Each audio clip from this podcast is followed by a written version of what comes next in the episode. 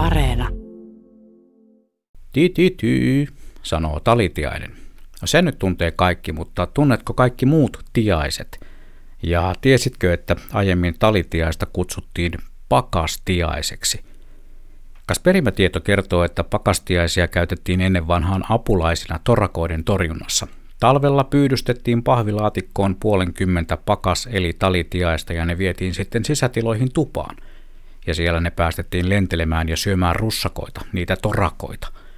Ja kun tintit olivat syöneet tarpeeksi, ne päästettiin takaisin ulkoilmaan. Kätevää, eikö totta? Sinitiaiselle en muista kuuleeni mitään lempinimeä, mutta hömötiaista kuulemma kutsutaan jossain mölötiaiseksi. Ei kovin mairittelevan kuuloinen lemppari, sanoisin ma. Omia lemppareitani tinttien joukossa ovat töyhtötiaiset, nuo havumetsien punkkarit irokiesi päähineineen. Haavistuksen salaperäiset nopealiikkeiset pyrstötiaiset ilahduttavat aina ilmestyessään ja harvinaisen valkopäätiaisen nähtyään voi pitää itseään varsin onnekkaana luontoimmeisenä. Rautiainen on paitsi suomalainen sukunimi myös lintu, niin kuin kaikki tiedämme. Mutta ei tiainen se kuitenkaan nimestään huolimatta ole, mikä muka olisikaan se rau. Rautiainen. Olihan meillä ennen vanhaa myös partatiainen, mutta ei silläkään partaa ollut vaan enempi viikset – Siksi lintu on nykyään nimetty viiksi timaliksi. Ja että miksei sitten viiksi tiaiseksi? No koska se ei kuulu tiaisiin, vaan timaleihin. Puutiainen ei myöskään ole tiainen nimestään huolimatta, eikä muuten edes elä puussa, vaan mieluumminkin matalalla heinikossa tai pensaissa. Kansanuskomuksen mukaan puutiainen pudottautuu puusta varomattoman inehmon kimppuun epämiellyttävine seurauksineen – mutta maatiaislegendaa tämäkin siis menneiltä ajoilta. Entäs sitten natiainen? Se lienee niin sanottu varhaisnuorison edustaja näissä tiaispiireissä, kun taas koltiainen on ehkä jo vähän varttuneempi yksilö, usein aika vilkkaan puoleen ja vintiöksi jopa riiviöksi toisinaan mainittu.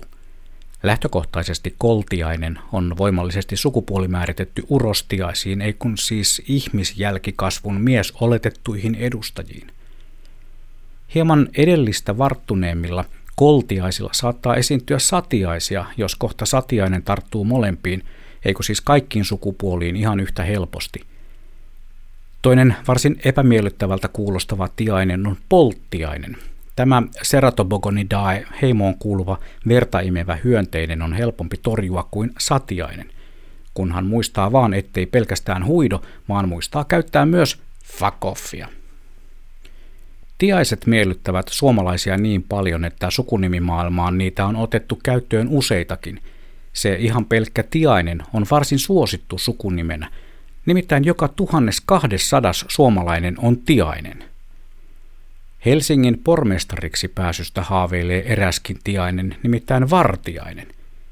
Kun taas Timo Rautiainen on tuttu hevipiireistä ja kesän klassikkokäräjiltä kannattaa kuunnella lauantaina – ja Tanja Poutiainen laskee mäkeä niin lujaa, ettei Kontiainen pysy perässä.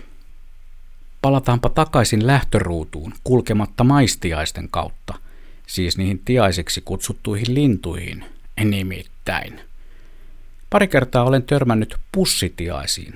Nokkelimat pokkelimat varmaan jo kekkasivat, että se pussitiainen tekee pussin muotoisen pesän, ja se on oikein.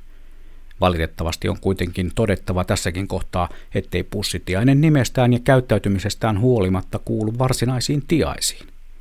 Johtuneeko sen harvinaisuudesta, että se on saanut säilyttää tiaisuutensa, vai ihan jostain muusta, vaikkapa unohduksesta nimilautakunnassa? Mutta harvinaisen kaunis lintu se pussitiainen on, ja sen pesä on varsin erikoislaatuinen – Kansanperimätiedon mukaan pussitiaisen pesiä on aikoinaan käytetty pikkulasten töppösinä, mutta ei kuitenkaan meillä Suomessa, meillä suomalaisilla, kun on se erityinen luontosuhdekin. Laitapa kuitenkin sellaisen pussitiaisen kuvan näytille Radio Suomen sosiaalisen median kanaville, koska se on mun luonto.